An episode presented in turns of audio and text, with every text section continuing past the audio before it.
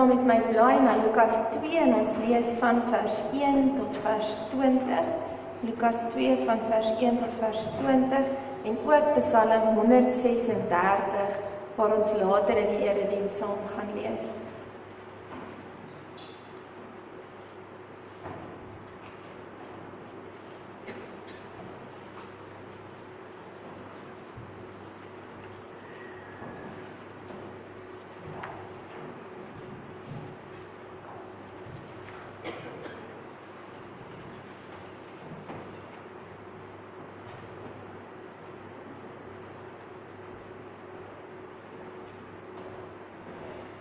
Kom ons sluit ons oor aan bid ons saam.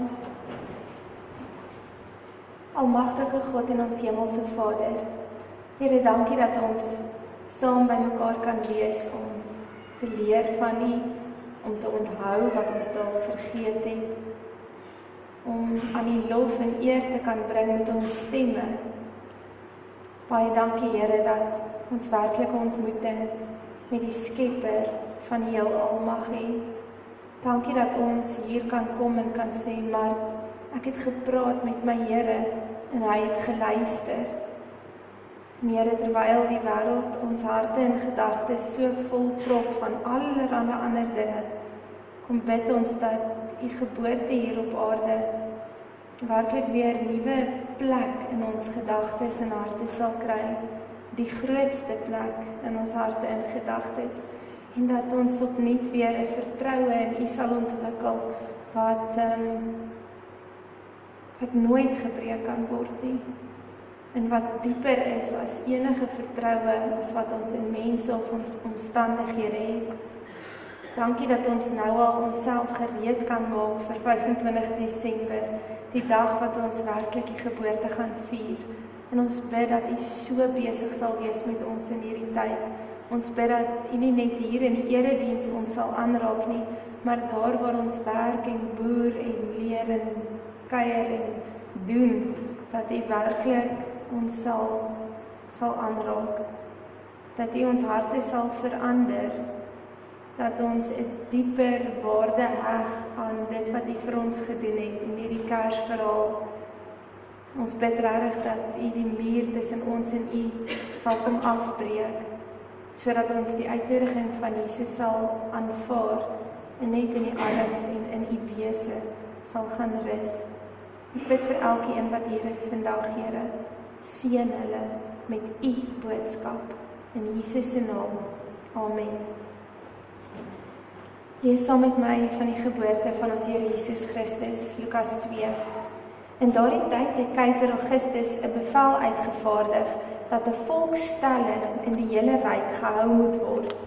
Hierdie eerste volkstelling het plaasgevind toe Cyrenius goewerneur was in die provinsie Sirië. Almal het gegaan om hulle te laat inskryf, elkeen na sy eie stad toe. Ook Josef het gegaan. Hy het van die dorp Nasaret in Galilea na Judea toe gegaan, na Bethlehem, die stad van Dawid, omdat hy tot die huis en geslag van Dawid behoort het. Maria, sy verloofde, wat swanger was, het saamgegaan om ingeskryf te word. Terwyl hulle daar was, het die tyd gekom dat haar eerste kind gebore moes word. Sy het haar eersteling seun in die wêreld gebring en hom in doeke toegedraai en in 'n krib neergelê, omdat daar vir hulle geen plek in die herberg was nie. Daar was skaapwagters in daardie omgewing wat in die oop veld gebly en in die nag oor die skape wag gehou het. Met eens staan daar 'n engel van die Here by hulle en die glans van die heerlikheid van die Here het rondom hulle geskyn. Hulle het baie groot geskrik. Toe sê die engel vir hulle: Moenie bang wees nie, want kyk, ek bring vir julle 'n goeie tyding van groot blydskap wat vir die hele volk bestem is. Vandag is daar vir julle in die stad van Dawid die verlosser gebore, Christus, die Here. En dit is vir julle die teken Julle sal 'n kindjie vind wat in doeke toegedraai is en in 'n krib lê. Skielik was daar saam met die engel 'n menigte engele uit die hemel wat God prys en sê: "Eer aan God in die hoogste hemel en vrede op aarde vir die mense in wie hy welbehae het." Nadat die engele van hulle af weggegaan het na die hemel toe, sê die skaapwagters vir mekaar: Kom ons gaan reguit Bethlehem toe om te sien wat gebeur het soos die Here dit aan ons bekend gemaak het. Hulle gaan toe haastig daarheen en kry vir Maria en Josef en die kindjie wat in die krib lê. Toe hulle hom sien, het hulle vertel wat oor hierdie kindjie aan hulle gesê is. Almal wat dit gehoor het, was verwonderd oor wat die skaapwagters hulle vertel het. Maria het alles wat gesê is onthou en telkens weer by haarself daaroor nagedink. Die skaapwagters het dit teruggegaan terwyl hulle God loof en prys oor alles wat hulle gehoor en gesien het. Dit was alles net soos dit vir hulle gesê is. Ek lees net weer vers 10 en vers 11. Toe sê die engel vir hulle: Moenie bang wees nie, want kyk, ek bring vir julle 'n goeie tyding van groot blydskap wat vir die hele volk bestem is. Vandag is daar vir julle in die stad van Dawid die verlosser gebore, Christus, die Here. Ons lees dit daar vandag. 7 April 1994 is die merker van die begin van een van die wreedste gebeurtenisse in die mense geskiedenis. Vir 100 dae sou meer as 800 000 bejaardes, kinders, mans en vrouens uitgemoor word net oor wie hulle is. Hierdie gebeurtenis, soos meeste van julle weet, het afgespeel in Rwanda. Die Hutus meerderheid het absoluut net begin om die Tutsi minderheid wreed met machetes en pangas te vermoor. Mense het gevlug na kerke toe want hulle het gedink daar sal ek beskerming vind. Maar al die deure is toegemaak en die mense is of lewendig verbrand of een vir een wreed vermoor. Ek en Annelie kyk die afgelope week 'n uh, film, 'n dokumentêr met die naam Beyond Right and Wrong. En hier leer ken jy vir Emmanuel Bamporiki, 'n Hutu, en Beata Mukangarambe, 'n Tutsi. Nou Emmanuel, die moordenaar van heel waarskynlik baie en Beata, die ma van 5 kinders wie almal vermoor is deur die einste Emmanuel. Nou Emmanuel en Beata bly in dieselfde klein dorpie, 'n paar huise van mekaar af, paar ritte van mekaar af en Emmanuel se sonde en hierdie wrede, vieslike ding wat hy gedoen het, het gemaak dat hy nie kon leef nie. As hy slaap, droom hy oor hierdie kinders en hy hoor hulle stemmetjies. As hy werk, sien hy dit wat hy gedoen het voor hom afspeel en en hy kon dit nie hy kon dit nie meer hanteer nie. Hy besluit eendag dat as Beata hom gaan vergewe, dan sal hy vry wees en sal hy kan aangaan met sy lewe. So hy stap na hierdie ma toe en hy sê vir haar: "Beata, ek het jou kinders vermoor." En hy vertel hoe sy op die oomblik net daar flou geword het, want sy kon die nuus nie hanteer nie. En sy kon niks aan Emmanuel gedoen het nie. Soos julle weet, gaan dit baie goed in Rwanda. Hulle leef in vrede met mekaar in vandag se tyd. Maar sy het hom gehaat want hy het haar kinders wreed vermoor en hulle het niks aan hom gedoen nie. En vir baie lank het sy hom gehaat en vir baie lank het Emmanuel na toe gegaan en gesê: "Beata, vergewe my. Ek het jou vergifnis nodig. Jy moet my vergewe." Sy kon nie. Tot 'n dag wat sy besef het haar onvergewingsgesindheid gaan nooit haar kinders terugbring nie. Tot op 'n dag wat sy besef het Emmanuel is steeds besig om haar vreugde, haar vrede en haar lewe te steel. Tot op 'n dag wat sy besef het ek moet hierdie man vergewe ter wille van myself. Gemeente hierdie vrou hierdie moordenaar van haar vyf kinders vergewe. In die dokumentêr wat ons gekyk het, wys hulle hoe Emmanuel en Beata mekaar omhels, saam lag. Sy het hom die ondenkbare vergewe. En tot vandag leef hulle in vrede in dieselfde klein dorpie. Die rede hoekom ek hierdie verhaal vir jou vertel vanmôre mag jou dalk skok. Jy dink dalk ek gaan vandag vir jou sê ons moet vergewe soos wat ons bid. Ons moet vergewe soos wat hy ons vergewe. Maar ek vertel vir jou vandag hierdie verhaal om jou te herinner dat ek en jy niks beter is as hierdie wrede moordenaar Emmanuel nie. Jy mag dalk nou hoogs geïrriteerd met my wees en my broek bewe want ek het dieselfde wrede boodskap so 3 weke terug ook vir julle vertel. Jy is sleg. Jy is sondig. Jy is nietig. Miskien is jy geïrriteerd met my hoe durf ek om jou onder dieselfde kam te skeer as 'n moordenaar van kinders. Maar ek wil hê ons moet regtig hoor wanneer ek en jy voor die heilige, almagtige, onbeskryflike, wonderbaarlike en enige God verskyn, is ons maar moordenaars, vuil, nietig, onheilig. Jy sing dit en ons gaan dit vandag weer sing. God enkel lig voor u gesig is niks op aarde rein nie. Ons is bevlek met skuld bedek kan nie voor u verskyn nie. Die sterrepragt verdwyn by dag teenoor die son se luister. Soveel te meer is ons o Heer teenoor u lig die duister. Julle onthou die voorbeeld wat David Platt in sy een preek gebruik het wat ek 'n ruk terug met julle gedeel het. Die sendeling klim in die taxi en hy vra vir die taxi-drywer: "Gaan jy hemel toe?" Waarop die drywer vir hom sê: "Wel, ek het nie baie goeie goed in my lewe gedoen nie. Ek het ook nie baie verkeerde goed in my lewe gedoen nie. So ek gaan seker 'n rukkie hel toe en dan sal die Here my toelaat in die hemel." Ons weet dit werk nie so nie, so die die sendeling vra vir hom: "Wat gaan gebeur as ek jou nou klap?" En die drywer sê: "Ek gaan jou uit my kar uitgooi." Die sendeling sê vir hom wat sal gebeur as ek 'n groot man klap wat hier op straat loop. Die sendeling sê vir hom hy gaan sy maats gaan roep en hulle gaan vir jou terugklap. Wat gaan gebeur as ek na 'n polisieman toe gaan en ek klap die polisieman? Want dan sou moeilikheid baie sê die drywer. Hy gaan eers sy maats kry om jou terug te slaan en dan gaan hulle jou in die tronk gooi. Waarop die sendeling vir die drywer vra en die koning Wat sal gebeur as ek die koning klap? En die drywer het begin lag en hy sê jy sal jou lewe verloor. Hulle sal jou doodmaak. Dieselfde daad, dieselfde klap met soveel verskillende effekte. Want dit gaan nie so seer oor wat jy doen nie, maar dit gaan oor teenoor wie jy dit doen.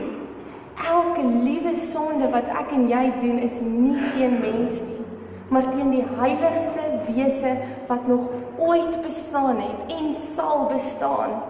En dit maak van ons mense wie niks beter is as daardie moordenaar nie. En dit maak van ons mense wie die dood verdien. My kinderstorie is nie so erg nie. Dit gaan nie oor my kinderstorie nie. Dit gaan daaroor dat ek gesondig het teen die heiligste enige God. Wat is my vloekery nou? Dit is nie so erg nie. Dit gaan nie oor jou vloek nie. Dit gaan daaroor dat jy sondig teen die enigste ware Here. Gemeente niks wat daardie moordenaar doen kan regmaak wat hy verkeerd gedoen het nie. Hy kan 'n miljoen keer sê, ek is so jammer, vergewe my, Maar daai kindertjies gaan nooit weer terugkom nie.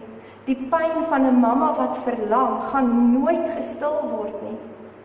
En net soos hierdie man magteloos staan, die gevolg van sy wrede dade vir altyd hier op aarde aan die afspeel, net so kan ek en jy ook maar net magteloos staan en ons kan niks doen aan hoe sondig ons is nie. Ons kan probeer. Ons moet probeer. Maar voor jy jou oë uitvee, sal jy weer gesondig het teen die enige ware God. En toe toe stuur God sy seun, sy enigste seun, ons Here Jesus Christus, om gebore te word met die een doel en dit is sodat God ons totaal en al kan vergewe en verlos van die wrede ewigheid wat ek en jy verdien. Gemeente, ek wil hê jy moet jouself regtig indink na daardie nag, daardie daardie bonatuurlike wonderlike nag toe 'n baba seentjie gebore is. Daardie nag het die lot vir my en jou vir ewig verander. Ons moes sterf. Maar toe gee hy vir ons die lewe. Ons moes alleen wees. Ons verdien dit om alleen en eensaam vir altyd te wees. Maar toe gee hy vir ons sy teenwoordigheid. Ons moes onvervuld hier op aarde gewees het, nie vergewe gewees het nie, maar daardie nag toe daai seentjie gebore is, is ons vervuld en vergewe in ons Here Jesus Christus. Gemeente, ons het hom so nodig.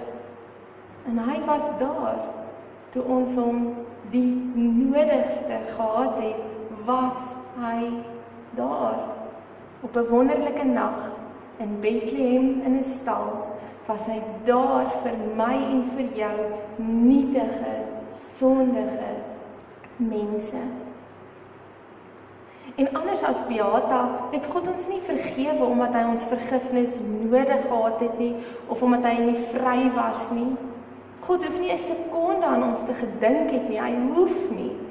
Maar hy het want hy is liefde en genade en alles wat goed en mooi is. Hy is gebore sodat jy gered en vergewe kon word. Hy is gebore sodat ek en jy die nagmaal vandag kan vier.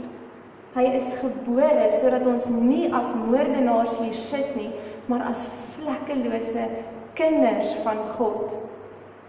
Jy sien daar's iets wat my pla. Daar's iets wat my pla want ons het nou-nou die geboorteverhaal van Jesus gelees, maar niemand het uitgeskree amen of haleluja of dankie Here nie. Min van ons, nie myne nie, se oë is met trane gevul oor hierdie wonderverhaal nie. Besef ons werklik wat ons lees wanneer ons dit lees? Ek kan nie weet wat jy gedink het terwyl ons gelees het nie. En miskien en dan moet jy my vergewe. Het jy regtig hier gesit en gedink aan hoe kosbaar daardie wonderlike nag was? Miskien het jy regtig hier gesit en gedink, het hy dit vir my gedoen? Is hierdie seentjie gebore sodat ek verlos kan word? Maar die kans is omdat ons hierdie verhaal al duisende duisende kere gehoor het, gesien het op televisie, dat ons gedink het aan alles wat ons nog vanmiddag wil en moet doen. Die kans is groot dat terwyl ons gelees het, ons geluister het, maar redelik onemosioneel hieroor was en ver verwyderd was van hierdie verhaal wat soveel jare terug afgespeel het.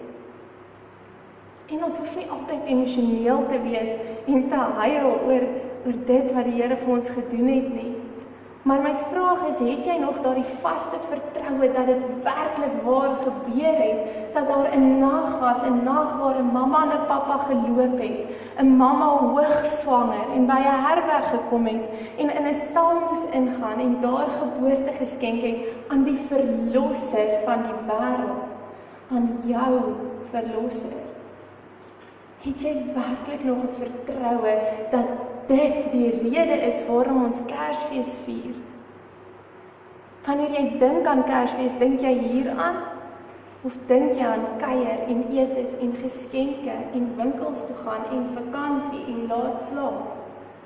Of onthou jy hierdie bonatuurlike wonderlike nag toe skepping en mense geweet het hier het nou vir ons 'n redder gekom?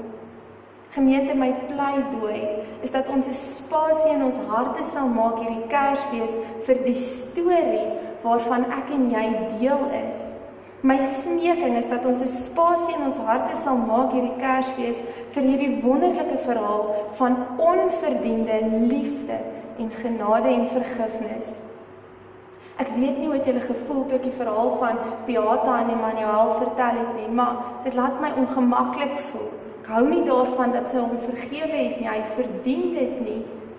Gemeente, hoeveel te meer verdien ek en jy nie die vergifnis van ons Here Jesus Christus nie? Voel ons nog ongemaklik oor hierdie groot liefde wat aan ons bewys is? Besef jy nog die onverdiende genade wat aan jou bewys is? As Immanuel dit nie verdien om vergewe te word deur 'n ma nie, hoeveel minder verdien ek en jy dit om vergewe te word deur die heiligste wese wat bestaan? En tog tog is dit waar. Tog is ons vergewe. Totaal en al. Nou Psalm 136 is 'n lied geskryf en gesing deur 'n groep mense wie geweet het dat hulle niks sou wees sonder God nie. As gevolg van die herhaling wat ons in hierdie Psalm lees en julle sal dit nou hoor, kan ons aanneem dat dit 'n geliefde lied was, 'n lied wat ouers, kinders, gesinne, uh, godsdienstige mense gereeld gesing het. En ek wil hê ons moet dit saam lees vanmôre. Maar terwyl ons dit lees, onthou wie hy is. Onthou wie hy is en onthou presies wat dit is wat hy vir jou gedoen het op die dag wat ons Kersdag noem. Jy kan saam met my blaai na Psalm 136.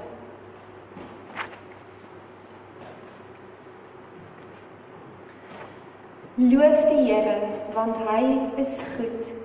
Aan sy liefde is daar geen einde nie. Loof die oppermagtige God. Aan sy liefde is daar geen einde nie. Loof die magtigste van alle maghebbers. Aan sy liefde is daar geen einde nie. Hy het magtige dade gedoen, hy alleen. Aan sy liefde is daar geen einde nie. Hy het die hemel met soveel insig gemaak. Aan sy liefde is daar geen einde nie. Hy het die aarde op die waters gevestig. Aan sy liefde is daar geen einde nie. Hy het die groot hemelligte gemaak. Aan sy liefde is daar geen einde nie. Die son om te heers oor die dag. Aan sy liefde is daar geen einde nie. Die maan en die sterre om te heers oor die nag. Aan sy liefde is daar geen einde nie. Hy het die Egiptenaars getref met die dood van hulle eersgeborenes. Aan sy liefde is daar geen einde nie. En Israel onder hulle uitgelei, aan sy liefde is daar geen einde nie. Met sy groot mag en krag, aan sy liefde is daar geen einde nie. Hy het die Rietsee in twee gekloof, aan sy liefde is daar geen einde nie. En Israel daardeur laat trek, aan sy liefde is daar geen einde nie maar die farao met sy leer mag in die Rietsee gestort. Aan sy liefde is daar geen einde nie. Hy het sy volk deur die woestyn laat trek. Aan sy liefde is daar geen einde nie. Hy het groot konings oorwin. Aan sy liefde is daar geen einde nie. Magtige konings laat sneeuwal. Aan sy liefde is daar geen einde nie. Koning Sion van die Amorite Aan sy liefde is daar geen einde nie. Koning Og van Basan, aan sy liefde is daar geen einde nie. Hy het hulle land as geskenk gegee. Aan sy liefde is daar geen einde nie. As geskenk aan Israel sy dienaar. Aan sy liefde is daar geen einde nie. Hy het aan ons gedink in ons vernedering. Aan sy liefde is daar geen einde nie en ons uit die mag van ons teestanders bevry. Aan sy liefde is daar geen einde nie. Hy gee voedsel aan al wat lewe. Aan sy liefde is daar geen einde nie. Loof die God van die hemel. Aan sy liefde is daar geen einde nie. Miskien moet ons dit lees en lees en lees en lees tot ons glo wat ons vir mekaar sê en wat ons hier lees. Gemeente ons dink maklik aan die wêreld van die hier en nou en ons raak maklik vasgevang aan die dinge wat ons beleef en sien en aan kan vat. Maar my gebed vir ons elkeen is dat Kersfees ons sal dwing om te dink aan 'n wonderlike nag lank lank gelede toe jou en my lot vir ewig verander het en ook aan die wêreld hierna die wonderlike ewige lewe waarheen ek en jy op pad is. Mag ons vasgevang word in hierdie verhaal waarvan ons deel is en nie buitestanders is nie. Mag ons weet ons is niks sonder hom nie. Maar mag ons ook onthou dat met hom is ons iets en is ons op pad ergens heen 'n wonderlike ewige lewe saam met hom. Dink daaraan. Geniet dit. Mag ons plek maak in ons harte vir hierdie verhaal van God en mens en hoe hy die mens gered het. Ek vra dat die nagmaaltafel nou gereed gemaak word en dan daarna word die tekens uitgedeel. Hou asseblief die tekens by jou sodat ons dit dan saam kan gebruik. Enige iemand wat in Jesus Christus glo, kan saam die nagmaal vier al is jy nie in ons gemeente nie. Ja, gaan nie weer die mense vorentoe roep om te kom uitdeel nie. As Gerard hulle klaar die tafel gereed gemaak is, gemaak het, kan julle maar net vorentoe kom en die tekens kry en dit uitdeel. En ek hoop julle geniet die musiek wat ons vir julle gaan speel. Luister na die woorde van die eerste een. Kom ons sit net so en luister saam.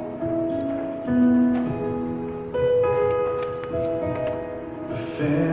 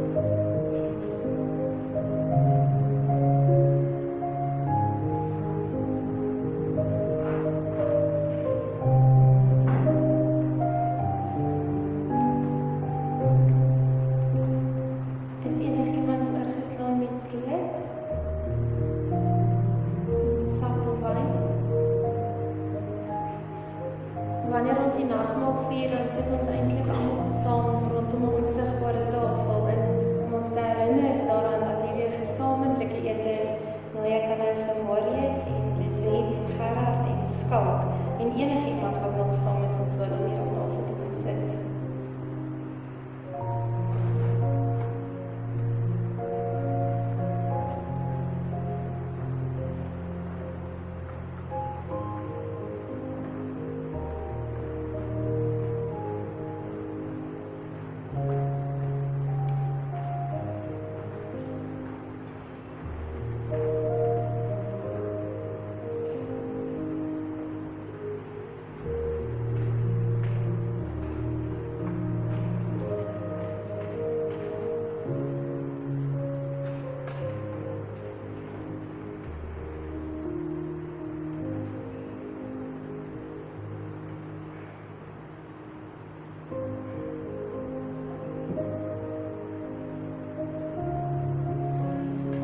Wanneer ons die nagmaal vier, dan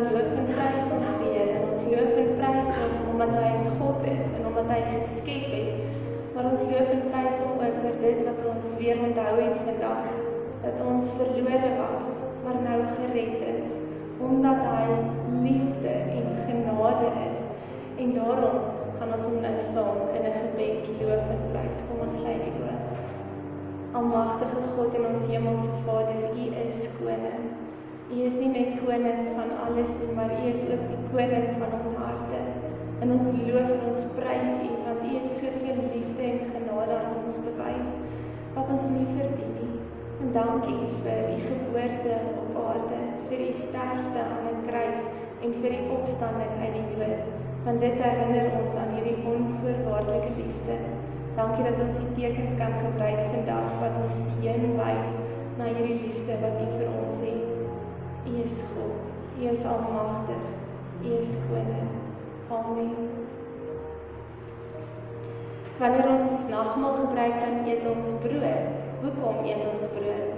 Ons eet brood want Jesus het in die nag voordat hy gesterf het die brood geneem en gesê: "Hierdie is my liggaam. Neem, eet. Dit is vir julle en gebruik dit tot my gedagtenis. Onthou my en my liefde." Waarom drink ons uit die beker uit wanneer ons nagmaal vier? Want Jesus het dieselfde aan die beker geneem en gesê: "Hierdie is my bloed. Neem, drink, dink daaraan, onthou my wanneer jy dit gebruik." Nou wat onthou ons? Ons onthou hierdie liefde, hierdie onvoorwaardelike liefde wat God vir ons elkeen het. Kom ons staan, dan bely ons saam die misterie van dit wat ons glo met die geloofsbelijdenis.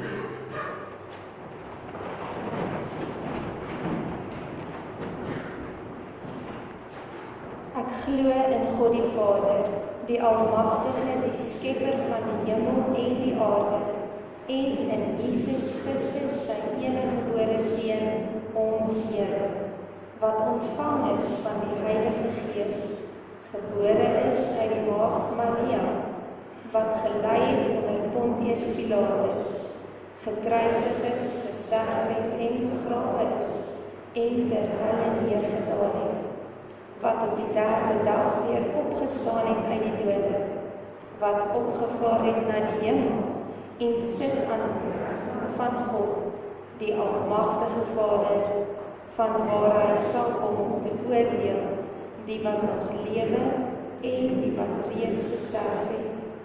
Ek glo in die Heilige Gees. Ek glo aan 'n heilige algemene Christelike kerk die gemeenskap van die heiliges, die vergifnis van sondes, die opstanding van die vlees en 'n ewige lewe. Amen. Julle kan sit baie dankie.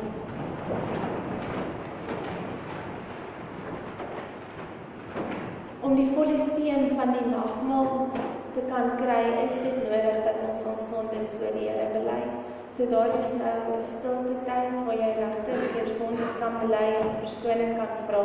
Dink aan die sondes wat jy nie eens geweet het jy doen nie, of die sondes wat jy doen deur nie te doen wat die Here van jou verwag nie. Kom ons bely ons sondes voor God.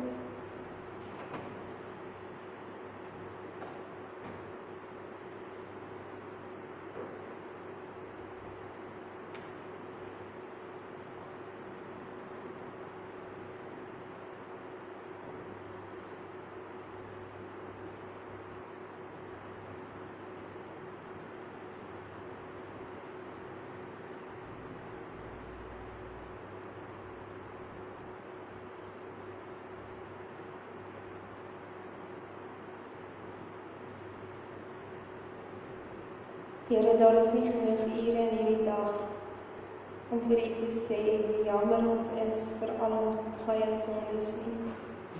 Maar hoor ons harte dat ons regtig nie dit wil doen nie, maar dat ons wil leef tot eer en verheerliking van U naam en U naam alleen.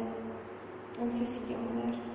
En dankie Here dat ons kan weet met 'n vaste vertroue Jesus is regtig hier op aarde gebore. En Jesus het regtig hier op aarde in ons plek aan 'n houtkruis gehang. En Jesus het regtig opgestaan uit die dood en opgevaar na die hemel en vir ons die Heilige Gees gegee wie in ons woon en werk om ons te verseker van hierdie wonderlike waarheid. Dankie dat ons vlekkeloos nou voor U kan staan. In Jesus se naam. Amen. Die brood wat ons breek is die gemeenskap wat ons het met die liggaam van ons Here Jesus Christus. Daarom neem, eet, dink daaraan en glo dat sy liggaam gebreek het tot volkomme verzoening vir al ons sondes.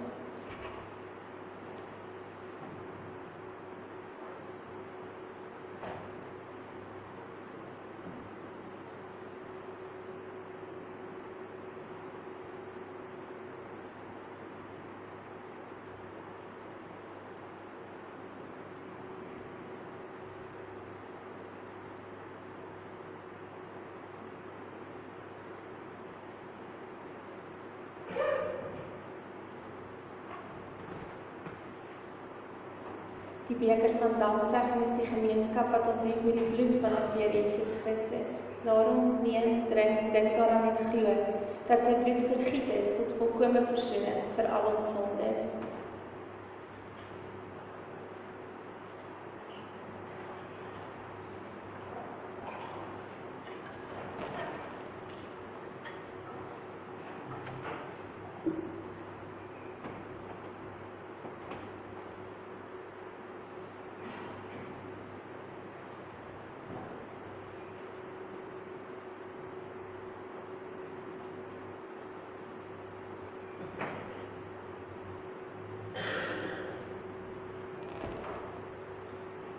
As daar nog iemand is wat uit die beker uit wil drink, kan jy net jou hand opsteek en ek sal dit vir jou bring.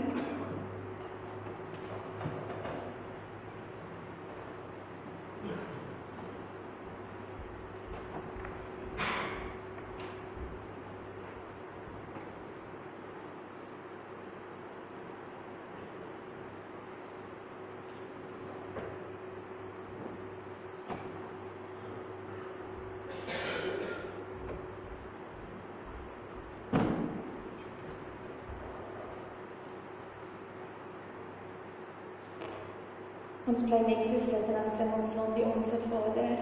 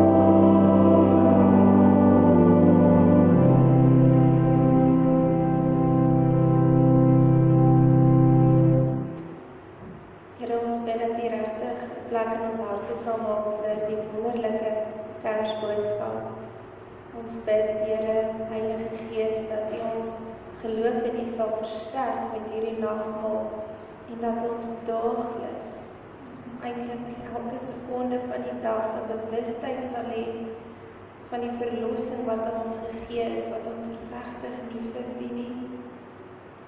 Heilige Gees, help ons om te leef uit hierdie verlossing uit. Help ons om te leef soos vrye mense soos kinders van die Skepper van alles wat bestaan. Mag U U goddelike doel met hierdie nagmaal bereik in Jesus se naam. Amen.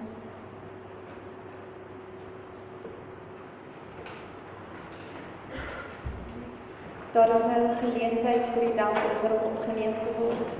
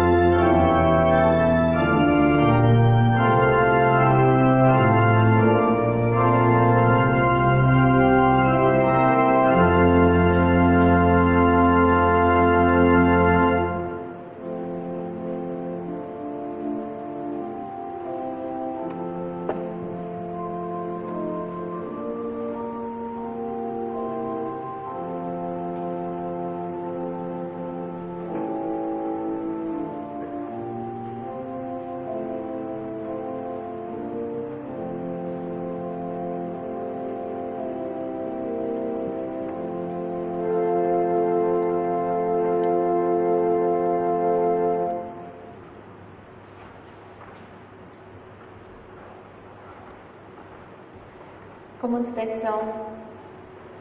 Here baie dankie vir al u seëninge. Werk in ons dat ons tot seën vir die mense rondom ons en vir die uitbreiding van die koninkryk sal wees. Gebruik ook hierdie geld vir daardie doel in Jesus se naam. Amen. Kom ons staan dan antwoord ons Here op dit wat ons gehoor het met die sing van Lied 238 en ons sing al 50 verse saam.